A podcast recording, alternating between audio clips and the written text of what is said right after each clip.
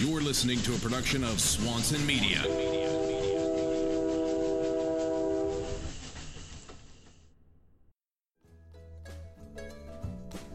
Hey everybody, this is Joe Swanson. Thanks for tuning in again to another episode of Sullen Radio. My guest today is none other than tattoo legend Jack Rudy. Jack and I had a great time talking last week, and I'm excited for you guys to hear our conversation.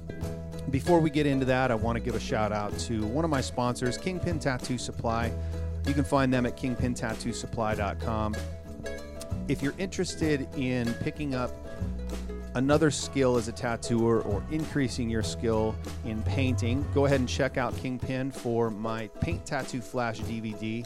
This is a DVD that I put out in 2009, specifically teaching painting tattoo style flash.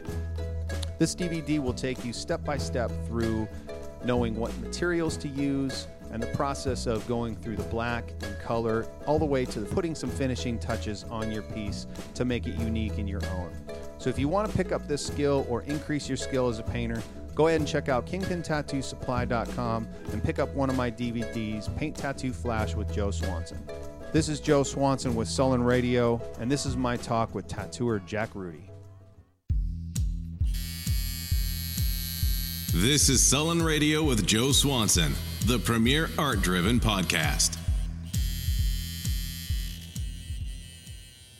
Okay. Holy shit. Well, that was probably the second worst thing that could have happened to me. The first worst thing could have been what happened when I recorded a couple hours with Lyle Tuttle, and I lost the whole fucking kit and caboodle when I shut off my digital recorder. Holy shit. Well, that's one of the things about digital is as cool as it is in some ways, boy, you lose the shit and it's just like, you know, it disappears into the alien cloud. I'm telling you, man, it was gone. You know, it was amazing. Yeah, that sucks. That sucks, yeah. Man.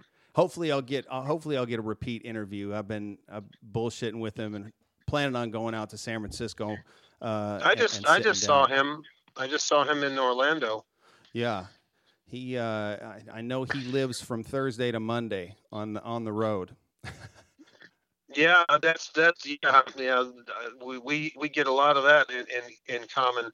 I don't know. I know between the two of us, we absolutely hold the world record for the amount of shows attended. Yeah, absolutely. And I think he's probably done more than me, but I'm not even sure. It's crazy. I just know my first one was in 77. His first one was in 76. I wanted to go to the one in 76, but Charlie didn't want to go, so that took care of that. But Anyway, I went to that first one in 77, and I've never stopped. I still do probably 12 a year or so. Man, heavy travel schedule. You know, it's what do you like best about traveling? Coming home. Yeah.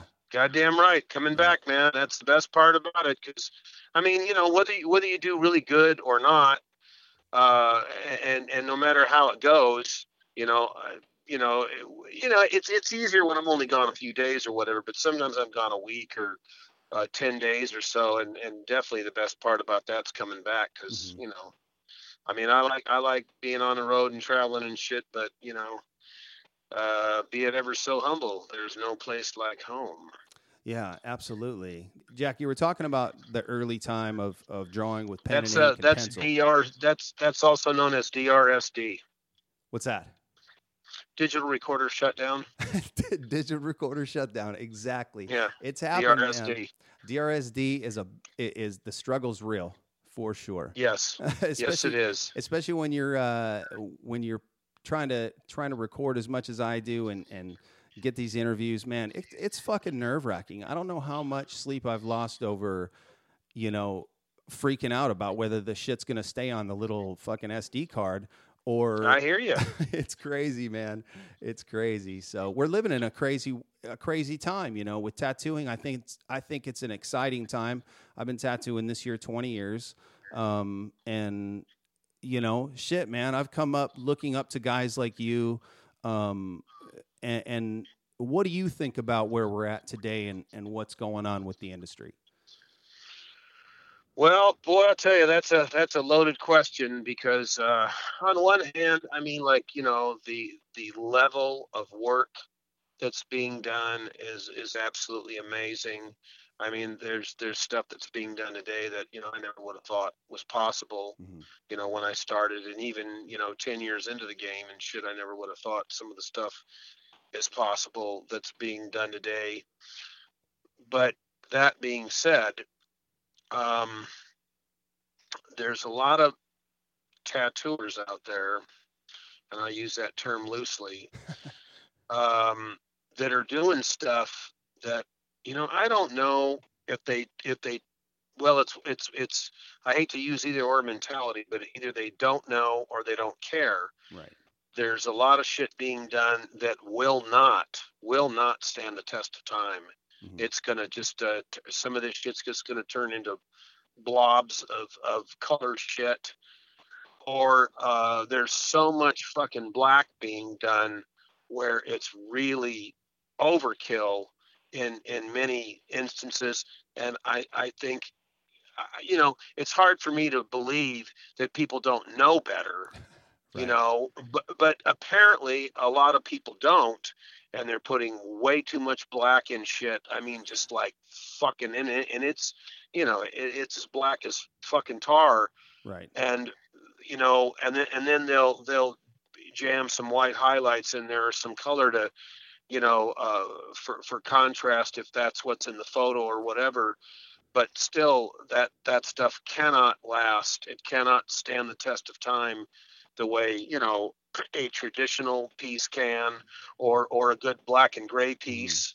You know what I mean? It just simply can't. And you know, the canvas is different, where, you know, you can layer the shit out of a regular, you know, canvas for painting. And, you know, because you're just putting one layer on top of another. And even though you're doing that on skin to a degree, it's all underneath the skin. Mm-hmm. So there's nothing actually on top. And it, you know, and I don't know. I mean, there's a lot of amazing artistic whiz kids out there, but I don't know if they're just, you know, art school dropouts or graduates for that matter, and think that anything you can paint, anything you can put on canvas, you can do on skin. And to a large degree, that's true. But, you know, doing it on canvas, you know, it can last hundreds of years. As we all know, there's pieces in museums, unrestored pieces that have lasted that long. But I mean, you know, the tattoo's only going to last as long as we do. And then you have, you know, photographs. Hopefully from then and you know, because that's it. Mm-hmm. You know, who says you can't take it with you? Right. You but know, but so go ahead. No, I was just going to say, I think that some of the stuff being done today, because there's this like almost, you know, this huge resurgence and renaissance of all this experimentation going on. I think you're just like in the 90s, I think that you saw that where shit was all twisty and they were doing different colors and different this and different that. And they were pushing the envelope, and it became, you look at one of those today and it's like, hey, that came from the 90s, you know? And I think right. You're going to look back in 15, 20 years, and you're going to say, oh, that was during the 2015, you know, around 15, 16, and people were finding their way. You know, I think they're almost dating the tattoos. Yeah, in some ways, I mean, excuse me, it's like, you know, like a tribal armband, you know, or something. And, you know, I mean, because tattoos do become faddish. Certain things in subject matter, you know, gets done, you know, over and over again, sometimes, you know, ad nauseum. But, you know, it always blows my mind when tattoos are faddish, because it's like, it's not like, you know, whoa, wow, you know, look, big bell bottoms are back in style, or hip huggers or whatever. And, you know, and when that shit goes out of style, you know, you can quit wearing it or whatever. But, you know, with a tattoo, it's like, well, no matter what, I mean, it's there. And of course, to a lot of people, it's cool because, you know, it was a part of their life. That's what was going on at the time.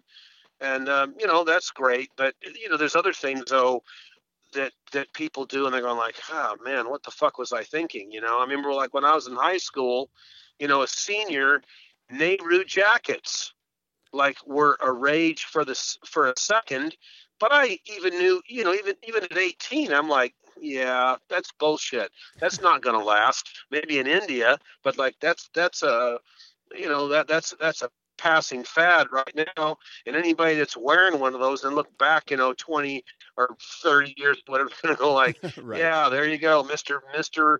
fashion statement. And you know, I mean, and that's all great because some people don't give a fuck and they're just like, you know, hey, whatever, that's what was cool at the time, and they could care less. But other people, you know, are like, ah, geez, again, what was I thinking? Right. You know, there is that permanence to it. You know, like you said, with certain fashion stuff, you can stop wearing it. You know, you've been kind of really involved in kind of two cultures that kind of mix. That's tattooing and the car culture. Do you see that same kind of stuff? I mean, things kind of come and go throughout the car culture too. But then again, hey, you can change your car. You can get a new car. You can do it different, whatever's up to date. That's right. That's right. And you know, and again, those fads come and go, but just like tattooing, you know, classic never goes out of style. Mm-hmm. So if you've got a classic hot rod, if you've got a classic custom, no matter what, you know, fads come and go, and you got, you know, billet this and billet that. And you know, and now, you know, you got the so-called rat rod thing that's been around for actually a bunch of years. And that looks like it's not going anywhere. But, you know, if you decide to change the style you like or whatever, you know, I mean, well, you know, it's a free country and you can easily do it. But, you know, again, whether it's a, you know, a classic, you know, chopper motorcycle or you know, a classic custom, classic hot rod, you know, those really never do go out of style. Mm-hmm. And classic tattoos are the same way, whether it's a black and gray or traditional or, you know, what have you. I mean, like those are always going to be in style no matter what, because, you know, nowadays there's a lot of, I mean, with a lot of youngsters, you know, trying to do this ultra realism. It's like, well, yeah, dude, look, man, mine looks wetter than yours. Oh, bullshit. Mine's wetter than yours. And it's like, you know, that's one of the flavors of the week is how wet you can make shit look.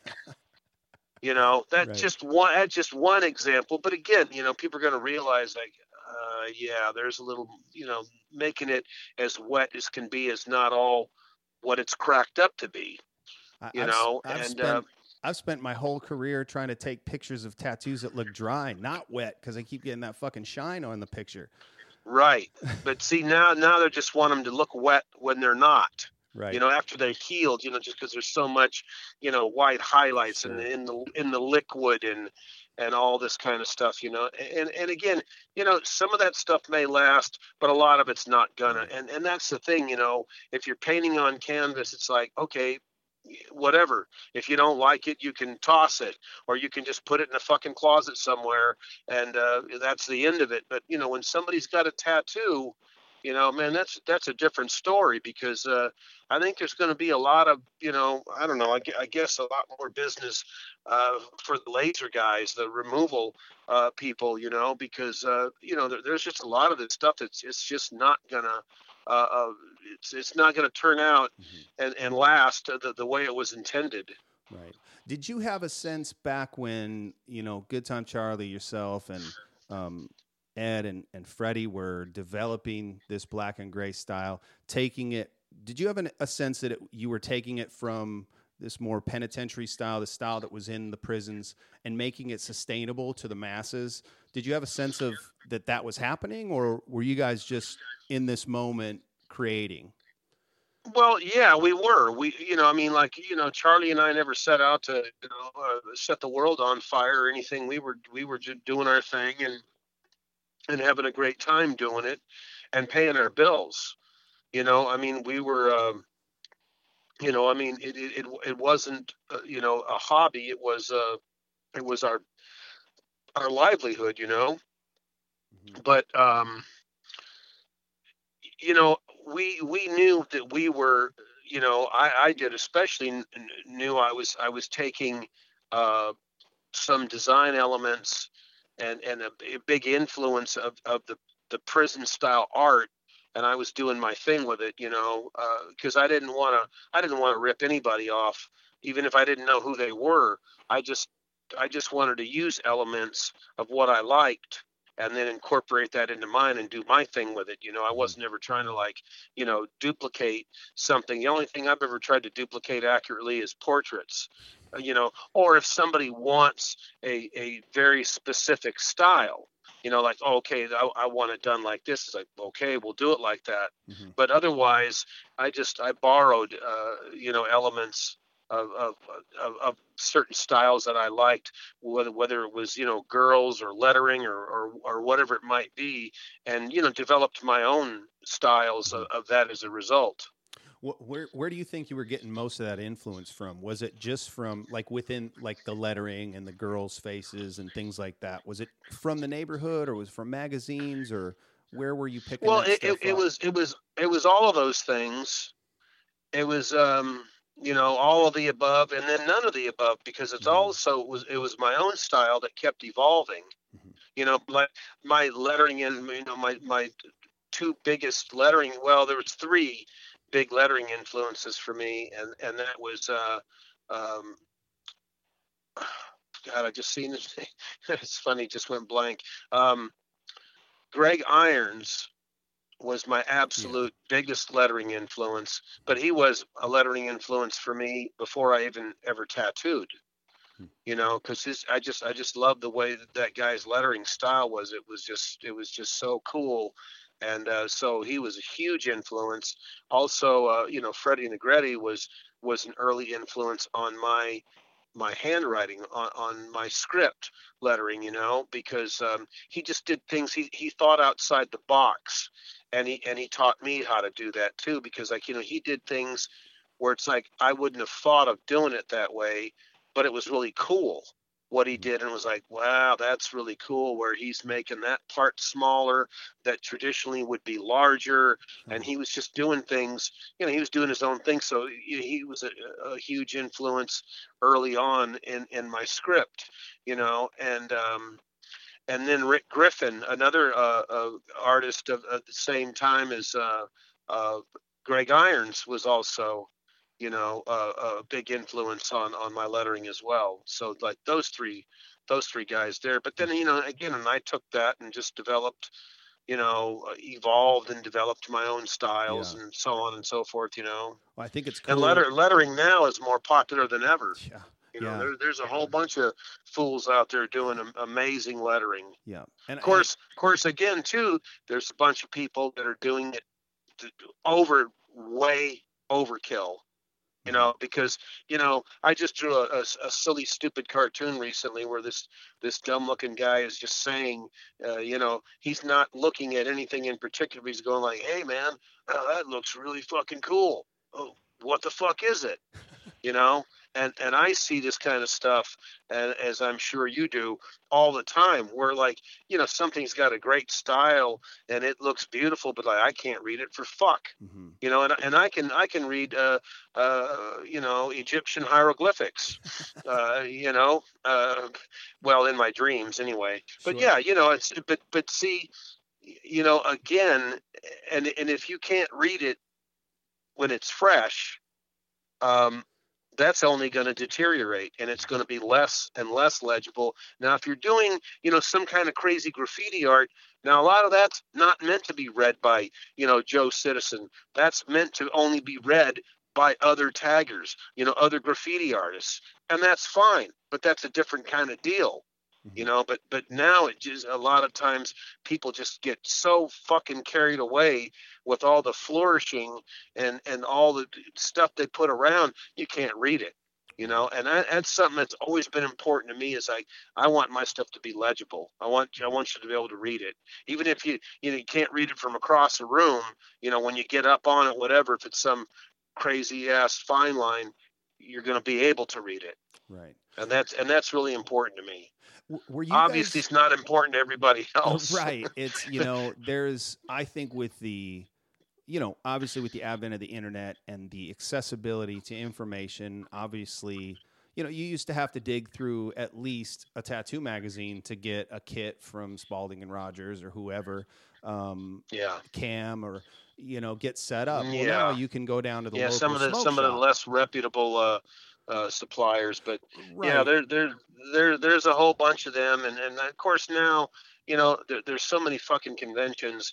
You know, there's I don't know, 4, 5, or 6 a week, every week. Yeah, you know and that may even be conservative, right? But now people can just go to most any show, and if you know, if they're discreet about it, and you know, they will most likely find a supplier that shouldn't sell to them but will. Right. You know, and if you don't find one there, you can find one. And that's the thing, you know, it is exactly the accessibility, I think, attracts the numbers, and the numbers, obviously, as they rise, the idiots rise, you know, as along with the talent, you know, the talent is rising as well. But you're right, man.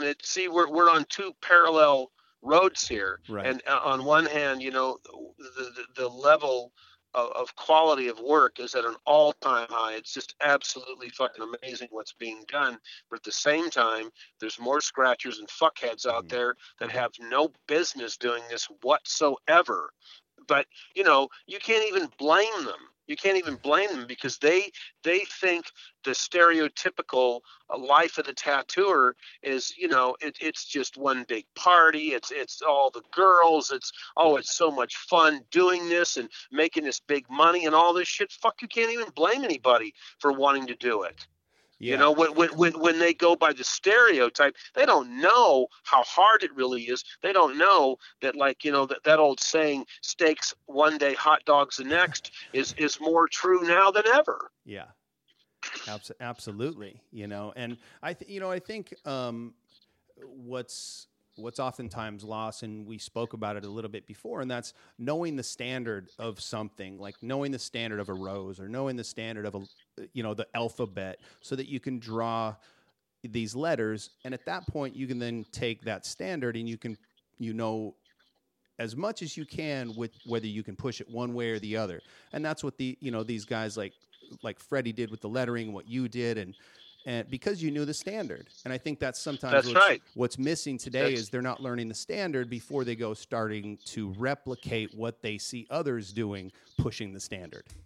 It's very true, because like look at skulls for an example. Like somebody can do some sort of monsterized skull, some sort of alien looking skull, whatever the fuck, and do that and kind of pull it off because, you know, it's got 2 eye sockets and a nose hole and some teeth or whatever. But it's like, you know what? Try to just draw out of your head. Try to freehand an accurate human skull. Let's see how you do on that. Right. Yeah. You know, and a lot of them can't do it to save their life. Yeah. You know, I mean, but it's just like, you know, I mean, the ends justifies the means, you know, on many levels. But it's like, look at now how many people are doing portraits, mm-hmm. you know, versus how many there was, you know, 20 years ago. Now everybody and their fucking mother and grandmother is doing portraits, and, you know, and these stencils that people are using, I can't even make heads or tails out of them.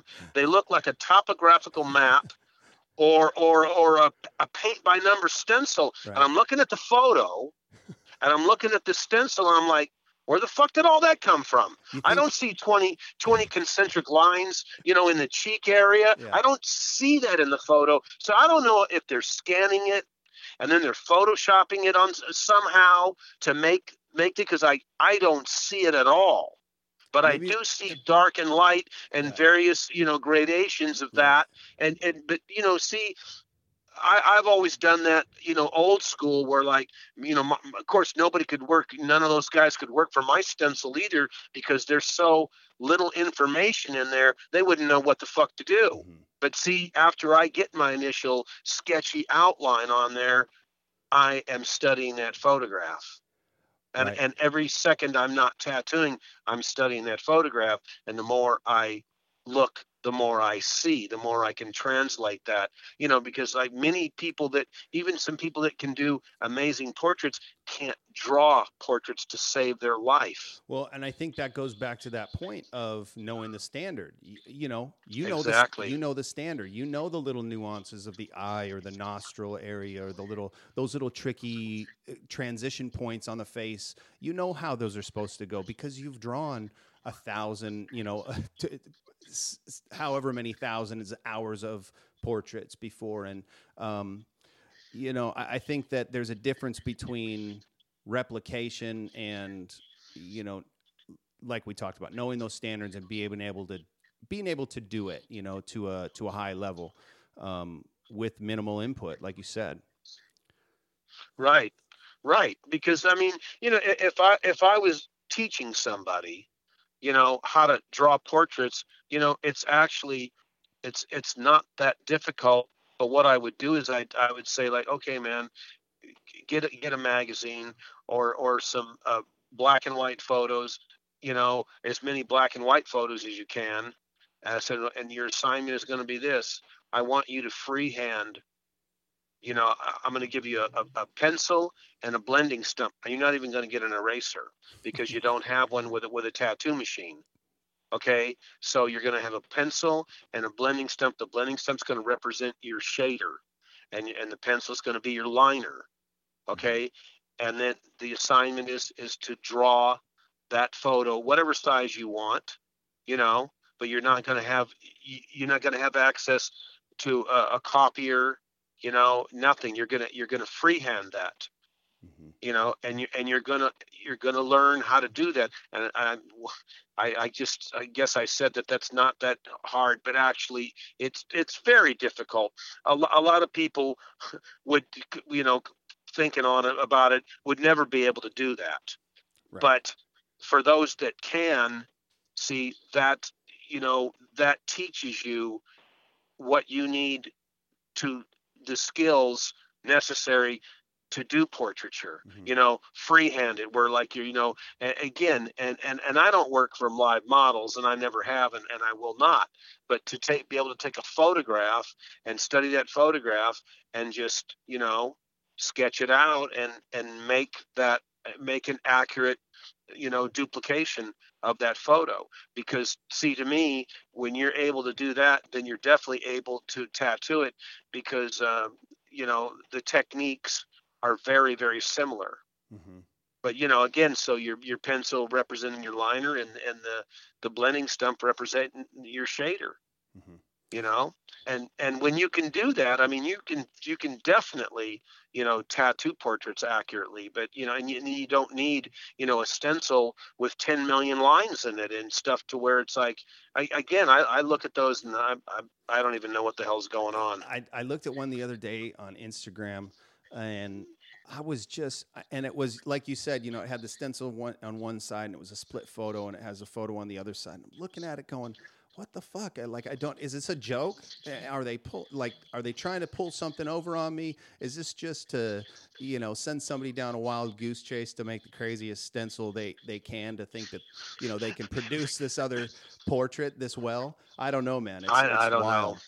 It is. It's crazy, man. It's just crazy. But, you know, like, see, Brian Everett does things very similar to how I do it. And, you know, I told him early on when I first met him, because he was having difficulty tattooing portraits, but he was, you know, was really good at doing them with, like, pastels, mm-hmm. you know. And I said, well, you just need to be able to, you know, tattoo the way you draw. Because I think you're looking at it as a separate kind of entity here, and it's much more similar than it's not. So if you can do that, you know, you're going to be able to do this. And of course, that's what he did do, and the rest is history. Yeah. But, you know, he didn't know that it was like, you know, because I guess he'd been told or taught that, like, oh no, that's a whole separate deal. You know, you can't. You know, like, yeah, tattooing them is completely different from if you were doing, you know, pastel or charcoal or whatever. And it's not that different. You know, yeah. The techniques aren't that different. Right. And of course, you know, training your eye to be able to see the information you need, you know, to duplicate that portrait accurately you know, that's something that, again, you know, just comes from a lot of experience. Mm-hmm. Yeah, what's interesting now is he's back doing pastels, Brian. I had him on my podcast, I don't know, about a year and a half ago on my first podcast. And, you know, we spoke about him diving into that art form and getting back into doing high-level pastel work. Right, which he still is doing, yeah. Yeah, he had been invited or into some invitational deal with his work, and you know, it's cool to see somebody like that having the career that he's had and continues to have, you know, still going back to his roots and working in those other mediums. Yeah, of course it is. Yeah, man, that's very cool. I remember him telling me about that as well. Yeah, he was telling me a wild story about his cars. You guys, now he's part of the Beatnik Car Club as well? Yes. Yeah. One of the original members. Nice. How long has that been around? There's only three of us. There was five original members, but there's only three of us left out of that five. But we've got a big membership. But I mean, when it first started, and that was 23 years ago this month. Wow. 23 years. Yeah, that's just how long the club's been officially in existence, but many of us have been hanging out for more than 30 years or more. Have you had a favorite car during that time? Well, I don't know. I mean, I'm sitting in my 1953 half-ton Chevy pickup right now. that has been one of my daily drivers off and on since 1976. Wow. Yeah, so I'm sitting in that one right now, and I've had this one since '76. I've had one car longer than this, and that's my '53 Chevy 210 Club Coupe that I got in the summer of '72. And I recently, a couple of years ago, got it back on the road. It sat for 26 years, and it's back on the road, but I've still got some shit I got to do to get it where it's drivable, you know, as a daily driver or whatever, you know. And I've got a 52 Chevy that I've had for about 29 years maybe. And I've got a 47 Fleet Line in the garage that I've never done anything with, but I've had that for, I'd say at least 30 something years on that one. Wow. But yeah, I keep them. I tend to keep them when I get them, you know. Yeah. And then I've also got a 64 Ford Galaxy XL 500 4-door hardtop with the 390 package that I got from my dad, and he bought that new in 63. Holy shit. Yeah, I was 9 when he got that, and I remember thinking how cool it was, because it was also on the showroom floor. It wasn't out on the lot, you know. Uh-huh. And he really liked that, and I did too. And I remember saying, like, you know, this car is really neat, Dad. You know, can I have it someday? You know? And there you go, you got it. And he looked at me and he goes, "Yeah, okay, sure, I guess so." You know, I don't think he thought he'd have it that long, but you know, yeah. Anyway, so that's been in the family the longest, since '63. Yeah, I have a 50 Chevy. It's a 4-door deluxe that was my father's. He got it for trade on some work that he had done in $50, and I remember driving that thing around. It's still stock. I remember driving it around summers and doing shit like that. When I graduated college, he gave me that. And I used to have a 1926 Dodge Brothers coupe that was my grandfather's. Wow. Yeah, his dad's. And that was all original as well. It had a lock on the transmission, which the story was told to me, the reason that they put a lock on the transmission was it was a crank start. And so when the ladies would drive the car, they would pull up to go, you know, get groceries or do their errands, whatever they needed to do, and they didn't want to crank it start again. So they would just leave it running, lock the transmission, have that, and away they could run their errands, come back. Oh, no shit! Running. I didn't know that. That's pretty cool. Yeah, and it had disc wheels too. It had these big disc wheels And I guess the reason for that was this was a Minnesota car, and they would be running through mud or snow, and on the big, the wheels originally I think had the big wooden spokes. And sure. And, yeah, and all that and weather would fuck those up. Yeah, get all clogged up in there, and so they ran the big these big saucer wheels, and it was pretty cool. I had to get rid of that one, but I still got the '50 Chevy. No shit, man, yeah. That's pretty cool. Yeah, what? And that was you said that was your dad's. Yeah, that was my dad's. So I'll never get rid of that. That's dad's deluxe. That's great. So it's great. Is your dad still around? No, he's not. He passed away a handful of years ago from cancer. He had leiomyosarcoma. He passed away around. Wow. 50. Yeah, he was 54. Way too young. Oh man, he was young. Yeah, way too young. So I'm pretty fortunate, man. My dad's 90, wow, and he's still kicking, man. And I drive him around on that Galaxy or my old truck. Yeah. You know, I took him out to eat few days ago and picked him up in the truck, you know, and we went out for Mexican food. Nice. Do you have plans for the Fleetwood? The fleet line? Or yeah, Fleet line? I've got big plans for it. Big plans. And the only thing missing is basically I need to hit the lottery, right, to realize those big plans. But I've got them. Got them.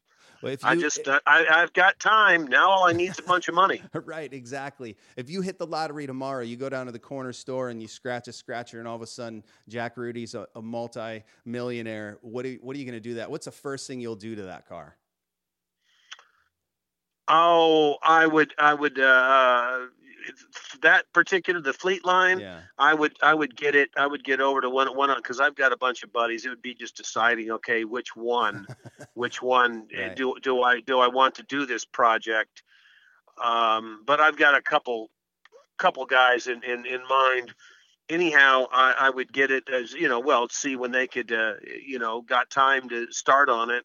And then I would just get like, I mean, cause I've had big plans for that, like chopping it, mm-hmm, and like doing some really different style of fadeaway fenders on it, and nose deck shaved, all that shit, but hydraulics, so it'll just go all the way, slam to the ground, and so I would just, if I had it, just millions at my disposal, Not that it would cost anywhere near that, right, but it would probably end up being a couple $100,000 for what I want done, because I probably would make it my first show car ever, because all my cars have always been drivers, and that's out of necessity. And plus, if you got a car that is a show car, well, it's a piece of art at that point, because,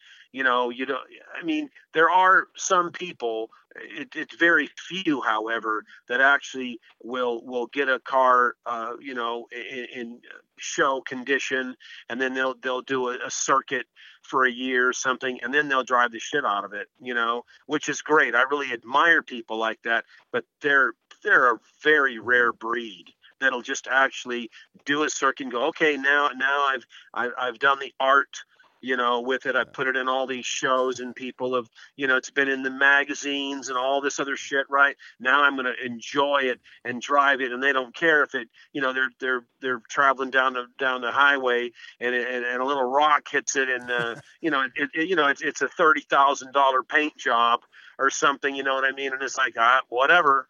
Yeah. But again, that's an extremely rare breed. Right. But I would do that.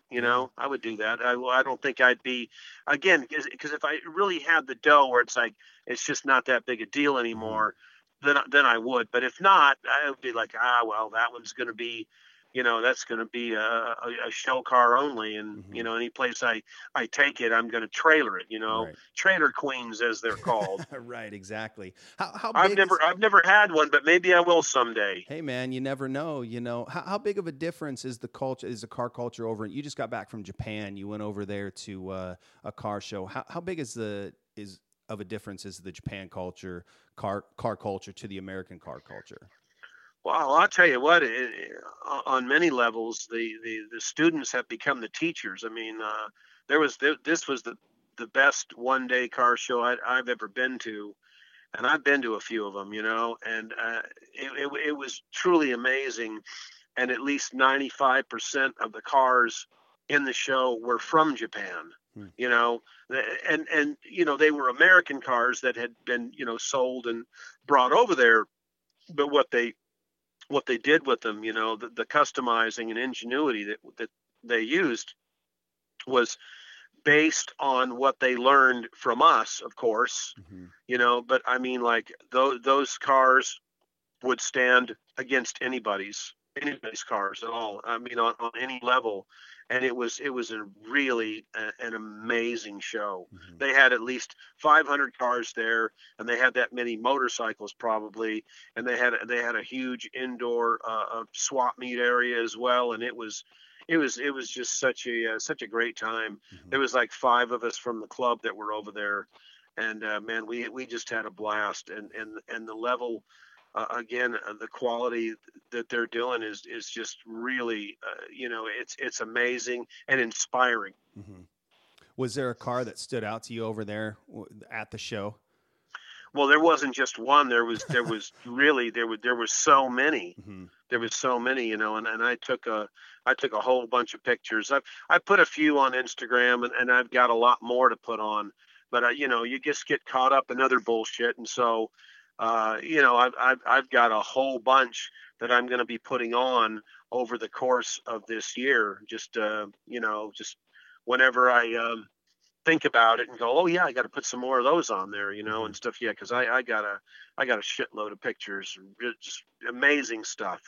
Yeah, that's awesome, man. Japan is, you know, when it's one of those spots where I first started seeing that same kind of thing happening where with the bikes. And the motorcycles, you know, the choppers that they were creating, you know, during, I don't know how many years ago it was that all the chopper shows were on. But then you started seeing all these Japanese guys that were doing these crazy bikes, just taking it to a whole nother level. And, you know, and then they were also seeking out the stuff that was over here.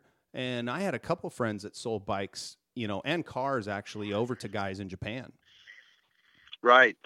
Well, and that's the thing, see, because again, you know, they started out, I think, just pretty much copying American designs and stuff, you know, but, you know, that continued to evolve. And, you know, and now they're, you know, they've come up with you know, a lot of their own, you know, unique designs and stuff that they use, you know, on a regular basis. And I mean, it's some really, really cool stuff, you know, absolutely. Yeah.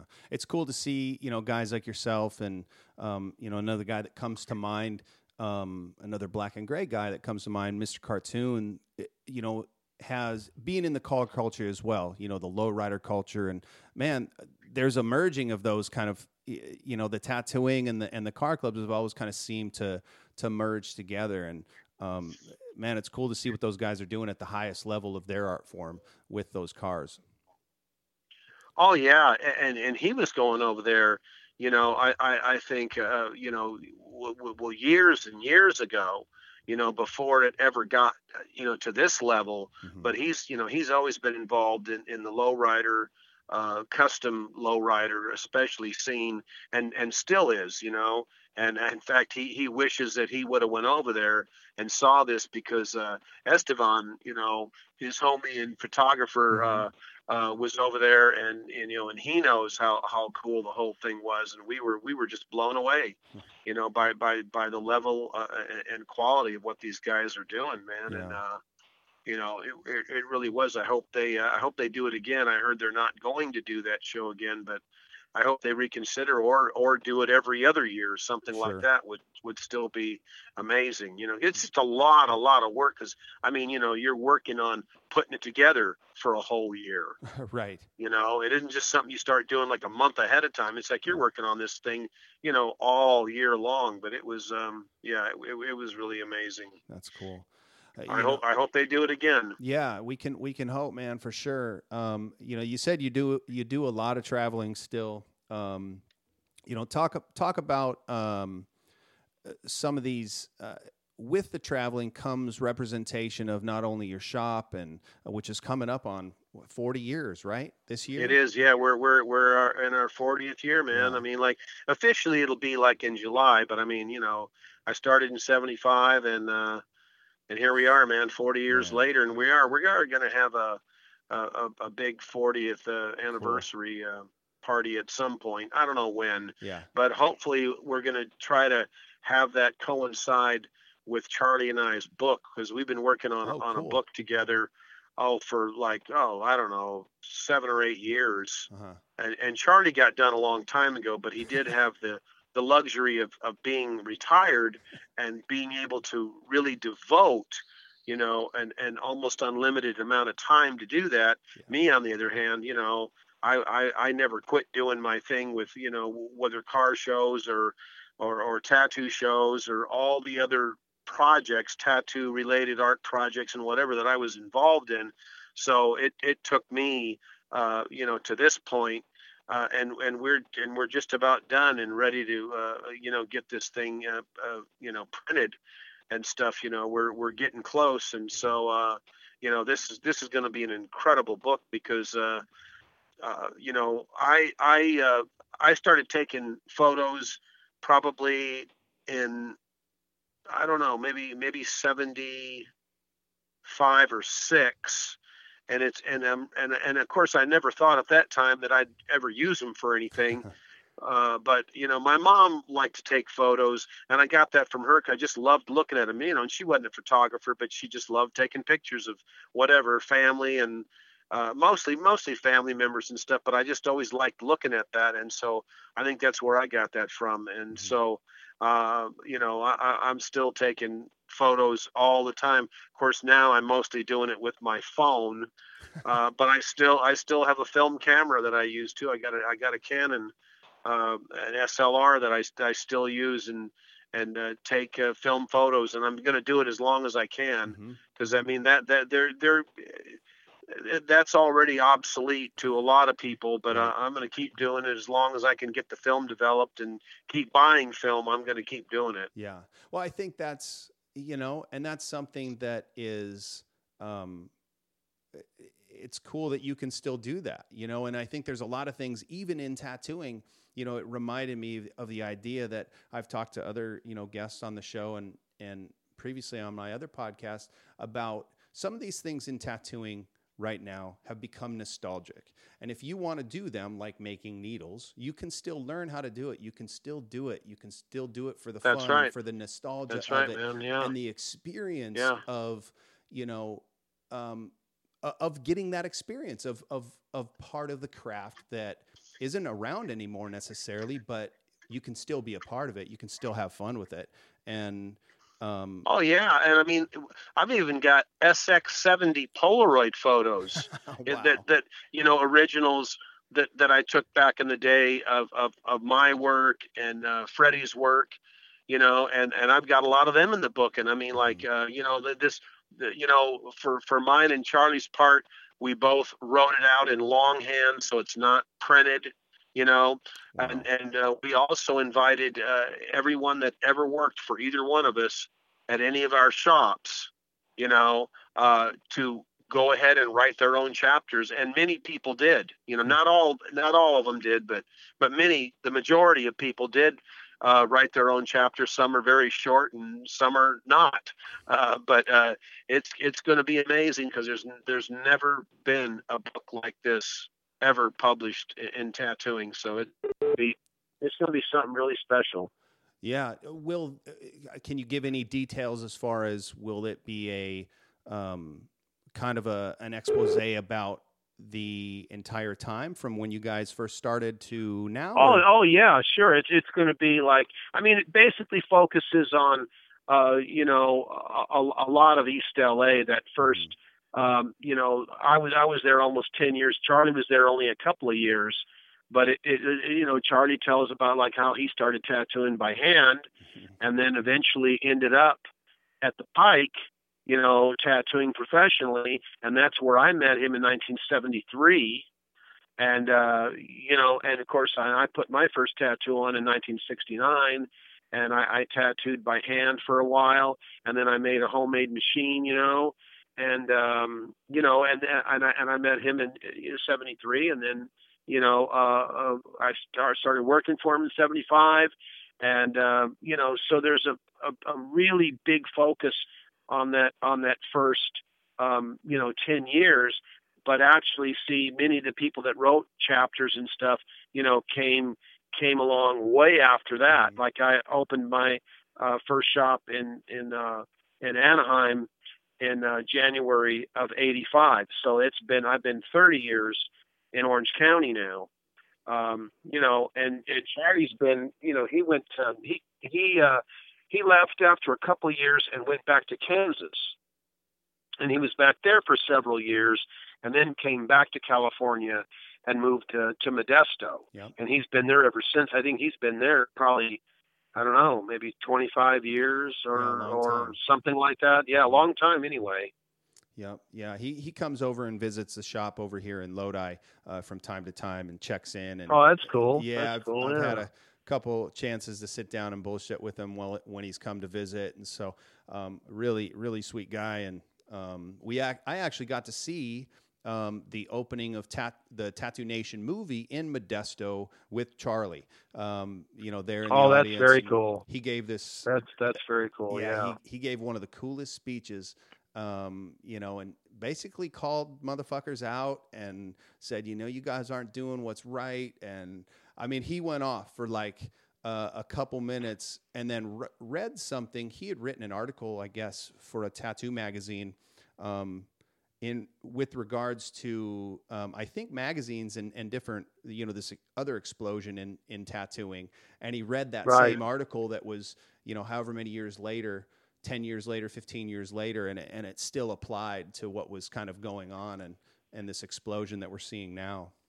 It was really cool, man. Such a cool experience. Well, that is great, you know, because Charlie's a, you know, he's a no bullshit person, man, and always has been. He's a straight shooter, always will be, and he calls them like he sees them. Yeah. You know, and you know, and again, like me, you know, on many levels, Charlie's disgusted with the state of the union these days, again, on many levels, you know, and I know like I do, you know, he appreciates, the level of artistic ability and just, you know, the amazing pieces that are being done.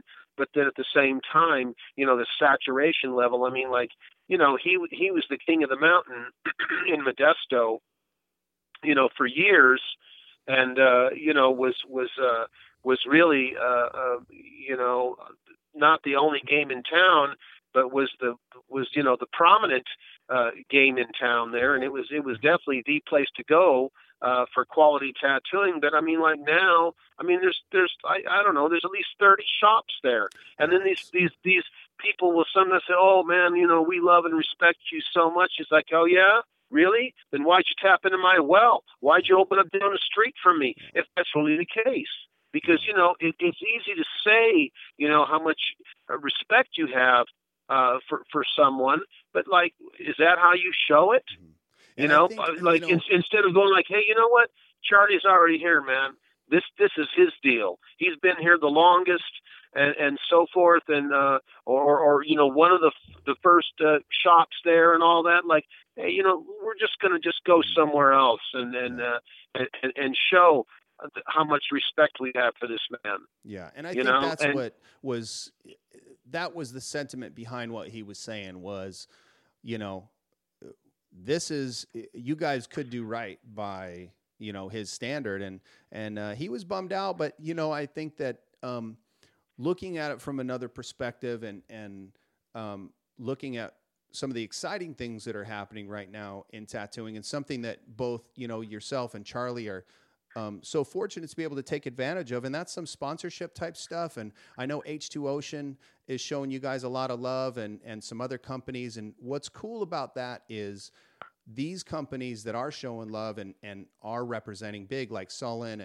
and, you know, these other companies, they are tapping into the guys like yourself who are legends in our industry, you know, and hopefully giving you the due, you know, the respect that you are due.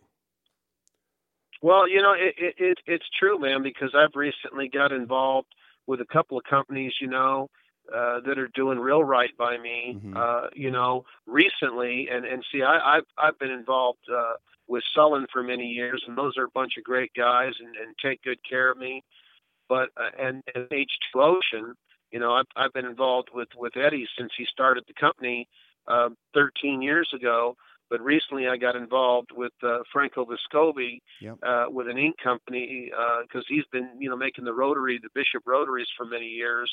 But now he's making an ink, you know, that I got involved with, got in on the ground floor with that nocturnal ink. Yep. And I've been using it exclusively for about a year and a half now. And it's all I use. It's great, you know, because I was always a diehard Pelican man. But, you know, he said, hey, I got a new ink and would you try it? I go, well, you know, it's going to be hard to beat this. He goes, well, the cool thing is with this one is it's dark. It's as dark as Talons or anything equivalent to that. But it shades as nice and easy as Pelican. I go, well, man, if you got something like that, you got a real winner. And it turned out that's exactly what it was. So, so that's been a really a good thing for me, you know, mm-hmm. and Franco as well. And then I also got involved with a company called Skinlock yeah. that makes a hydrogel bandage. You know, which I think is really it's the bandage of the future. Yeah. Because, you know, you can do any size and it's completely clear. You know, you can wash it off in a couple hours, or you can just leave it and it'll come off by itself, but like not where you can see it. You know what I mean? Like where you flaking from a sunburn or something like that. I mean, it's, you know, there won't be anything, you know, blood or seepage on your sheets or clothes or whatever. And, you know, I'm really glad I met these guys at the APT trade show, mm-hmm. which we do in Vegas, which is something that, you know, I've also been involved with since 1992, but you know, this is a trade show. So it's not like a tattoo show at all. Right. We don't have any contests. There's no public. We don't want any public. You know, this is by tattooers for tattooers. Mm-hmm.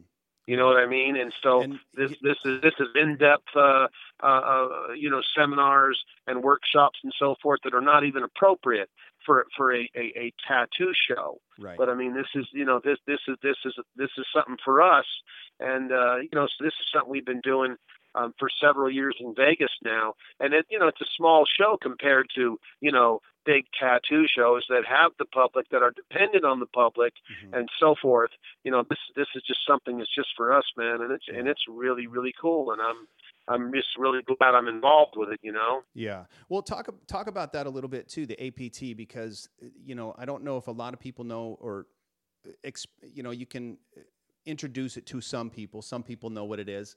And I think with, you know, you're down there in LA. I'm glad you said that, because, you know, there's a lot of people that have big misconceptions about it. Yeah. You know, they think we're like, you know, the art police or you know, we're trying to, you know, regulate everybody. And it's like, you know, that's all complete bullshit, because the APT has always been about education. We're an educational organization, and our primary goals have never changed. We're, you know, we want people, you know, we want tattooers to do the cleanest, you know, most sanitary kind of tattooing that they can do. Mm-hmm. You know, that's what we do. That's what we're about.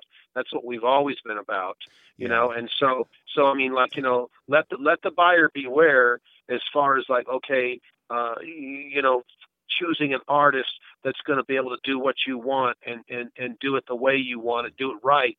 You know, that's always going to be on the, you know, the person, the customer.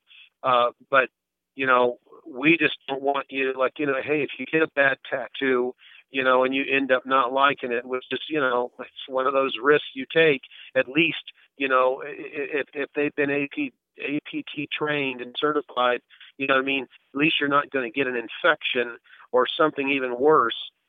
You know, in addition, so you're not going to have, you know, insult added to injury. Right. You know what I mean? You know, so it's interesting. You know, I'm tattooing in a street shop here in Lodi, California, and we have regulators coming in from the health department now regulating us. And it's interesting, some of the crazy shit that we hear about. Well, we're going to have to do sterile water, and we're going to have to, have this and have that, and with more regulation comes a bigger need for organizations like APT to represent for the artists and say, hey, look, this is reasonable, this is not. Exactly, and this. Again, it was started by tattooers, and in 1992, and that's why I've been a part of it, because I saw the need for it. 23 years ago, I thought this is a good idea, an organization that's us, so we can self-regulate. So when health departments think that they're gonna try to regulate us and say, hey, we're already doing this. You don't have to worry about this, because we're tattooing in the safest and most sanitary manner possible. Yeah. And that's something that we've always been about. Mm-hmm. Yeah. And now, see, because we tried doing the convention thing, and we tried to make it unique and different. But in the end, we were just another tattoo show, mm-hmm. Just one of hundreds. Right. And then, it was brought to our attention that, why don't you guys put on a trade show, for the business? And it was like, well, man, we should have been doing that, 20 years. We should have been doing that when the APT first started, actually. Mm-hmm. That would have been, but again, it never occurred to us, because if you think about it, up until, recently when the APT started doing this, it's like there's no profession that you can probably think of that does not have a trade show. Mm-hmm. We were the only ones, because we mixed business with pleasure. We did these so-called tattoo conventions, but you know what? At a plumber's convention or a doctor's convention or whatever convention, there's no public there.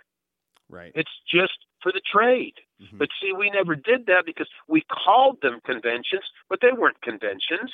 They were shows, because we mixed, because again, we can't do tattooing without tattooing someone, whether it's ourselves or others, we are completely dependent on other people, to make this happen. So from the very beginning, the public was encouraged and invited. And so, we call them conventions, and still do to this day. Yeah. But, now there is a trade show that is just for tattooing, and it's just tattooers. There's no public, there's no contests, there's none of that nonsense that is a big part of tattoo shows, but it's not part of ours. And to me, one of the best parts about a show is all the extra time you get to bullshit with people, afterwards. And so there's actually more of that, because the seminars and workshops are over by no later than 8:00. So if you want to go catch a show, you want to eat some dinner, gamble, do whatever, you got all the time to do that. Yeah, I think it's cool, all the different things that we have available to us, from the webinars to the, the online shit that you have if you want to increase your artistic skill. You have the trade shows, you have the conventions, you have these different avenues that you can get involved with, and you can pick, that's the thing. You can pick as an artist. You don't have to go to every fucking show every goddamn weekend. You can pick those ones that are, the promoters are going to take care of you. It's a comfortable environment. They're thoughtful about what the artists are going to need. And, that's going to set these other shows, just like these, these other shops, that's eventually and ultimately going to, run their business out of, run them out of business, because they're not being supported by the community.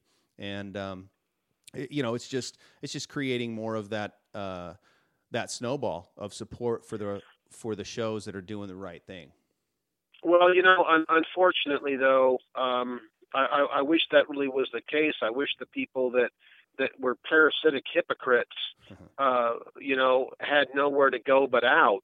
But, you know, that's not the case because, you know, there are people that put shows on out there, you know, promoters that don't have any tattoos, that never will have any, don't want any. I actually think people with tattoos are a freak, which is, you know, proof by like, well, then if you don't believe that, how come you don't have any then? You know, if you claim to love and support the art of tattooing, how come you don't have any? You know, and the only thing worse than a promoter, you know, without any tattoos is a tattooer. And luckily there's very, very, very few of them. But I mean, like, that's the thing though. See, if a promoter can afford, you know, to put big billboards up all over the place when his show is coming, you know, and you can't miss them. And then every time you get off the freeway, there's posters and there's radio ads and so forth. And a person can spend tens of thousands of dollars in advertising, see to you know, the regular, you know, tattoo collector or, you know, one that's not, that's not educated on, you know, like on what type of show to support and whatnot. I mean, like people say, oh, there's going to be a big tattoo party this weekend. Oh, and it's also going to be a big beer fest. Well, those, you know, any tattooer knows those are things that do not go together. Right. Absolutely. But someone without any tattoos, someone who's not a tattooer. Yeah. Would that occur to them? Fuck no. Yeah. It's just a way of combining something that they think will go over real good with the unsuspecting public. And I guess it does, because these assholes are still able to stay in business, you know, and I don't know why any self-respecting tattooer would do these shows, because it's like, oh, wow, man, I did this show, you know, and I made like, you know, $4,000 this weekend. What do you think the promoter made? Well, I guarantee you, you know, he's netting in his pocket after everything is paid for. He's netting at least $250,000. Not bad for a weekend, right? Right. You know, what do you think the general artist, the guy that's out there that wants to do right by the community? And again, you know what? I've made this distinction early on in my podcast that I believe that there's two things. There's the tattoo industry, and there's the tattoo community. And the industry is this huge snowball rolling big machine that's out there running. And the community is those artists that are like-minded, that want to do right by the, you know, by each other. And what do you think that those folks can do to help steer the ship in the right way? Is there anything we can do? Well, I mean, you know, hey, spread the word. Stop supporting douchebags. You know, just stop supporting douchebags that, like, have no business putting on a show.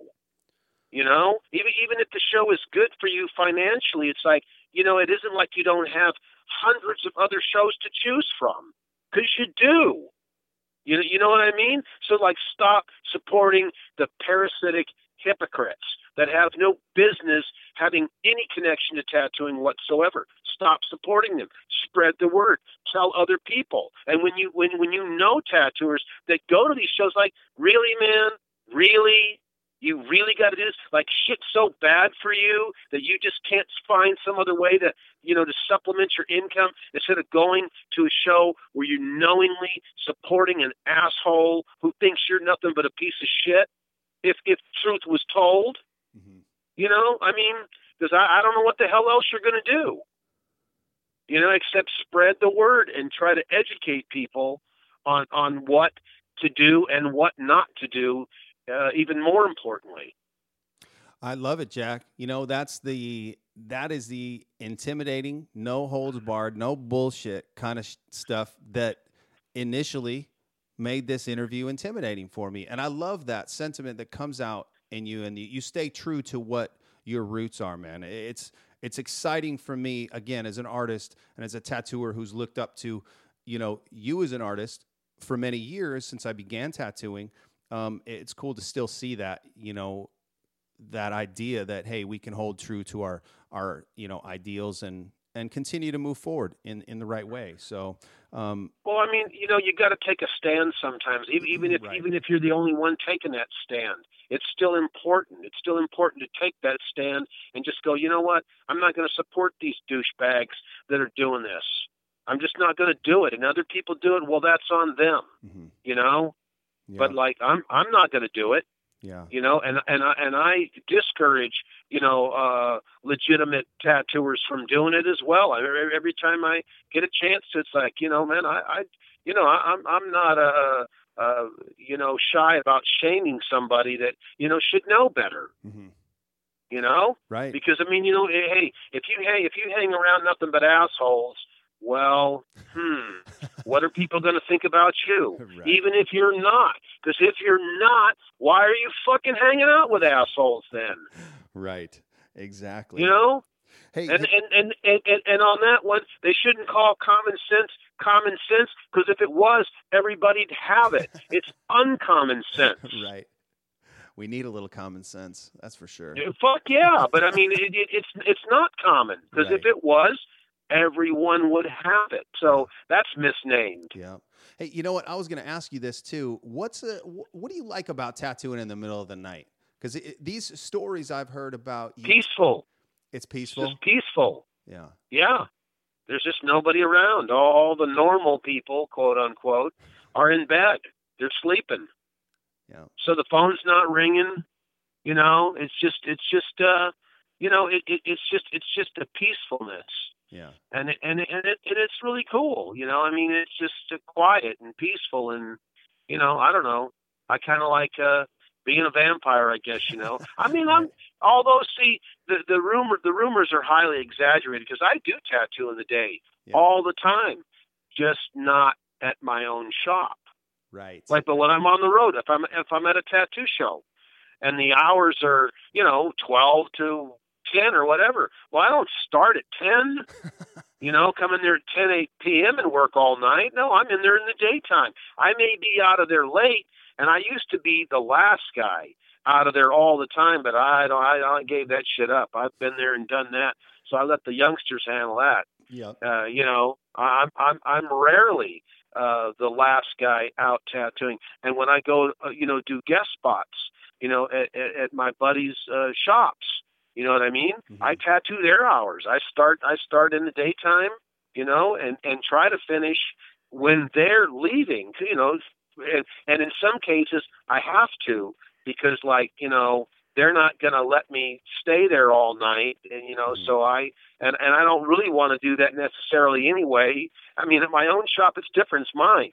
Right. But if I'm somebody else's, man, I really try to accommodate, you know, their hours and so forth, you know, I just try to work and I do that. So I do that all the time. So I just rarely tattoo early at my own shop. I would say never, but I rarely tattoo early at my own place, but other places, conventions and shops. Hell yeah. Yeah. Do you have a certain kind of music do you listen to, or that you like to listen to when you? I like a lot of stuff. You know, my musical tastes vary. You know, I can listen to, you know, to the any you know, the Beatles, the Beach Boys, James Brown. I mean, my tastes are varied. You know, mm-hmm. but I particularly like, you know, 50s and 60s oldies, and 50s, 60s soul music, lowrider music, you know, Santana. War is my favorite band of all time, you know. But they see that's a 70s. They started in 69 mm-hmm. With Eric Burdon. But, you know, anyway, I like all kinds of stuff, you know. Mm-hmm. And the guys at work, you never know what they're going to, like, you know, I don't care too much for shit that's too loud or too fast, personally. But otherwise, you know, I'm, you know, I can listen to pretty much anything, and I never know what's going to be playing when I go to the shop. Right. Because these guys' tastes go from one extreme to the other and everything in between. So. Yeah. Have you ever listened to Pep Torres? I don't think so. Man, you should check out Pep Torres. He's from I want to say, well, I know he's from somewhere in Mexico. He's but he plays this like rockabilly, really cool rockabilly vibe music, and he'll switch back and forth from English to Spanish, and really cool stuff. My buddy from Gilbert from the Swanks Car Club in Vallejo turned me on to him years ago when I was tattooing there. Uh-huh. Yeah, you know, Pep Torres.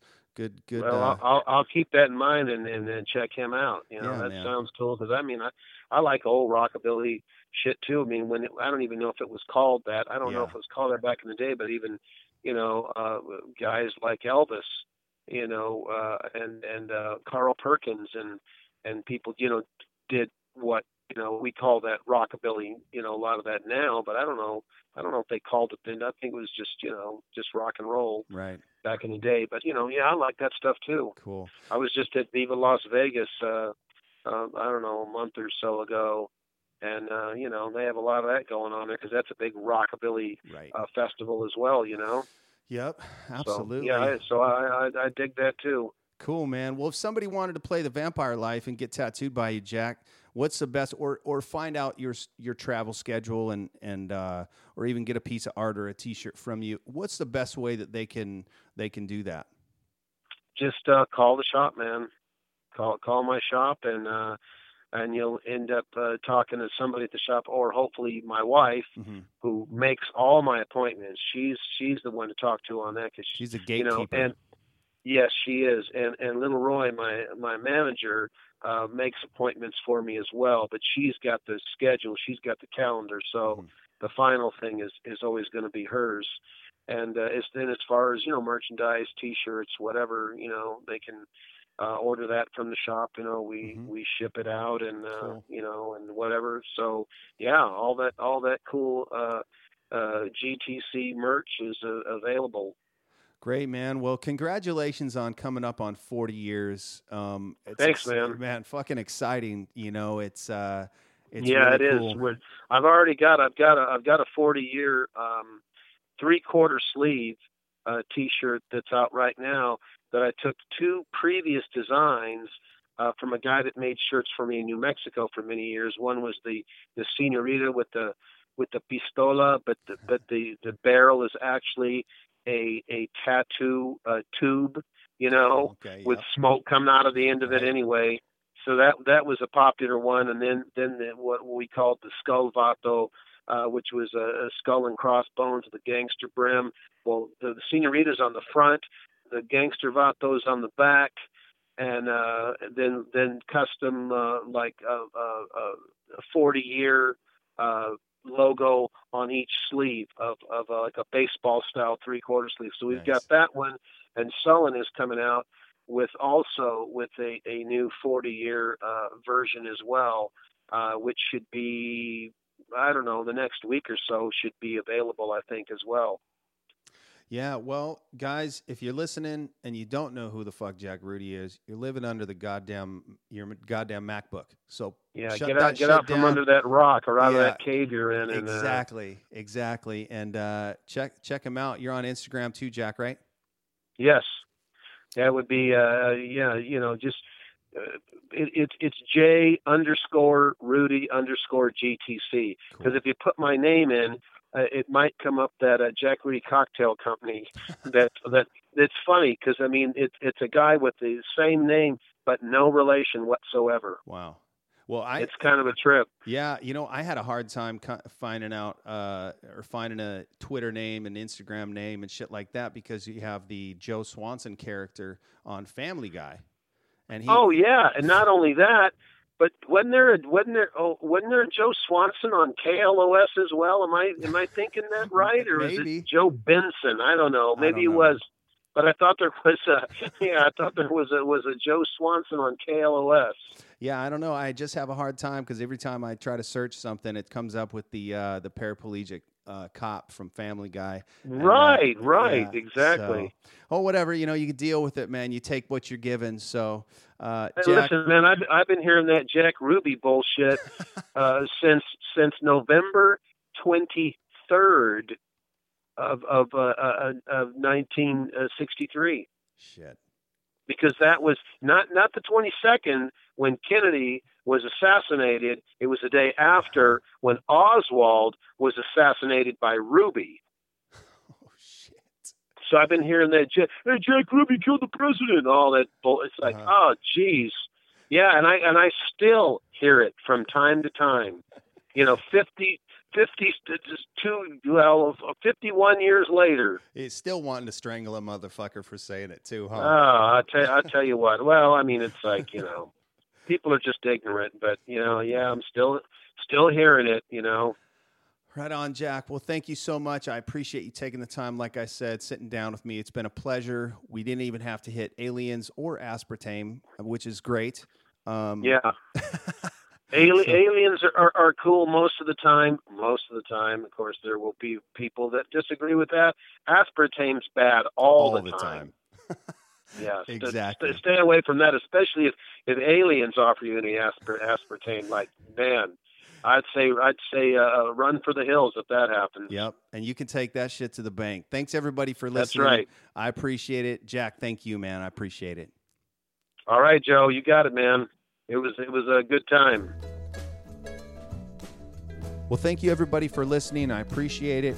Make sure to check me out on Instagram at OGJoeSwanson.